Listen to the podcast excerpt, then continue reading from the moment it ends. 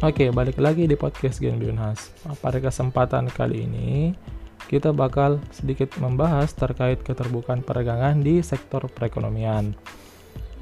Tentunya teman-teman sudah tidak asing lagi mendengar kata ekspor dan impor. Ekspor itu kegiatan untuk memasarkan barang hasil produksi dari dalam negeri di pasar luar negeri dan sebaliknya impor barang hasil produksi di luar negeri itu dipasarkan di dalam negeri. Nah, apa yang mendasari kegiatan ini muncul? Sebenarnya sangat simpel. Tidak semua barang yang kita butuhkan untuk kehidupan sehari-hari ini itu bisa kita produksi sendiri di dalam negeri dikarenakan terbatasnya sumber daya yang dimiliki baik itu sumber daya manusia sumber daya alam atau raw materialsnya dan teknologi nah jadi tiap-tiap daerah itu mereka memiliki uh, keunggulannya masing-masing mereka punya surplus sumber dayanya masing-masing seperti itu Uh, kalau ditelisik lebih dalam, sebenarnya ada banyak motif yang mendasari kenapa ekspor impor ini harus dilakukan. Nah, salah satunya itu untuk meningkatkan laju pertumbuhan ekonomi. Seorang ekonom bernama John Maynard Keynes membuat satu persamaan untuk menghitung produk domestik bruto atau jumlah produksi barang dan jasa suatu negara dalam satu tahun.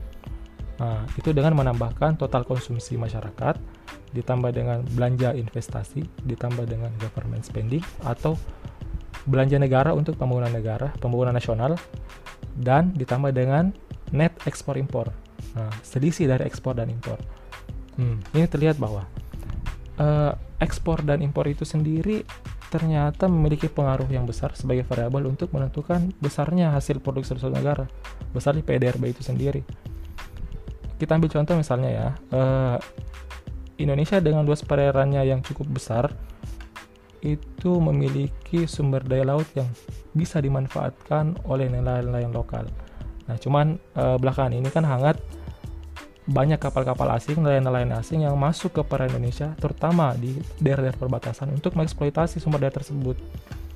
Nah, ini tentunya kan mengganggu uh, apa ya kestabilan pendapatan dari para nelayan lokal itu sendiri karena hak mereka itu diambil oleh orang lain yang tidak memiliki hak eksploitasi di tempat itu. Pemerintah dapat mengambil langkah preventif, misalnya dengan meningkatkan jumlah armada pesawat intai maritim. Nah, seperti yang kita tahu, kalau untuk produksi pesawat dalam negeri Indonesia itu belum mampu membuatnya secara mandiri. Nah, sebagai gantinya kita bisa membeli dari uh, perusahaan asing, misalnya Boeing yang berbasis di Amerika Serikat.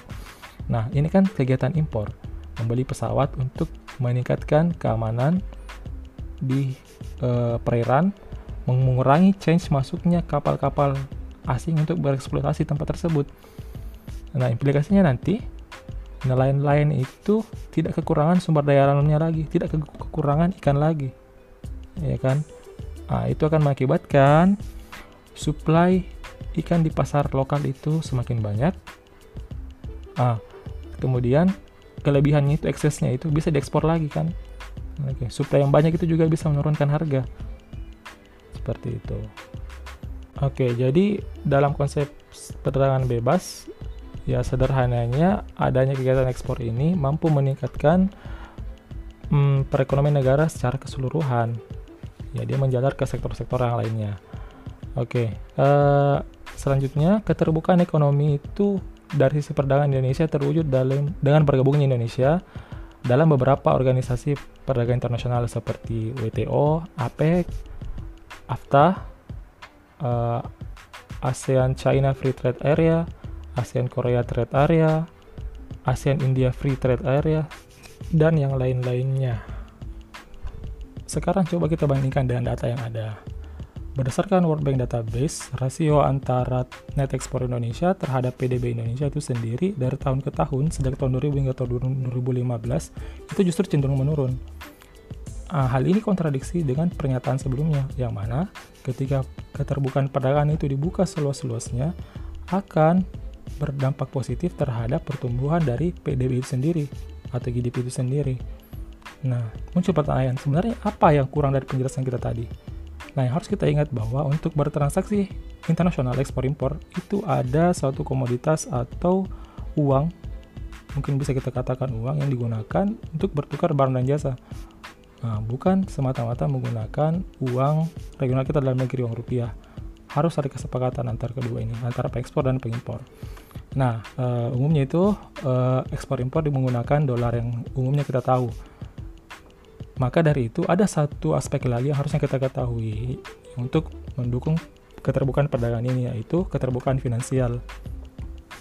Oke, jadi sebenarnya apa itu keterbukaan finansial? Keterbukaan finansial dijabarkan sebagai persentase atau rasio Foreign Direct Investment atau FDI net inflow ditambah dengan net portfolio investment terhadap produk penanaman modal.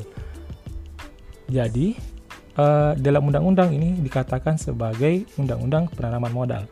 Oke, jadi keterbukaan finansial kalau dalam bahasa undang-undang itu kita kenal dengan perundang-undangan penanaman modal. Oke, seperti itu.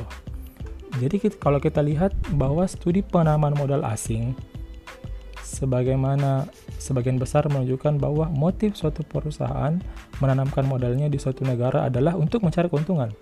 Keuntungan tersebut diperoleh dari berbagai bentuk, misalnya upah buruh yang lebih murah dibanding tempat lain, dekatnya dengan sumber bahan mentah, luasnya pasar yang baru, kemudian e, murahnya biaya yang dikeluarkan seperti pajak misalnya uh, dan beberapa atau berbagai insentif bagi investor. Oleh karena itu, untuk meningkatkan laju pertumbuhan ekonomi suatu negara, tentunya tidak cukup hanya dengan menghilangkan berbagai hambatan di sektor perdagangan internasional saja. Namun, juga perlu didukung oleh aspek keterbukaan di sektor finansial. Nah, jika hal ini mampu dikombinasikan dengan baik dan mampu mengoptimalkan absolute advantage, comparative advantage dan competitive advantage di suatu negara, maka pertumbuhan ekonomi yang stabil itu bukanlah suatu hal yang mustahil. Nah, mungkin sekian yang bisa saya sampaikan. Jika teman-teman ingin belajar lebih lanjut, teman-teman bisa baca buku yang ditulis oleh Paul R. Krugman yang berjudul International Economics Theory and Policy dan juga ada buku lain yang ditulis oleh Dominic Salvatore yang judulnya International Economics. Oke, okay, see you next time.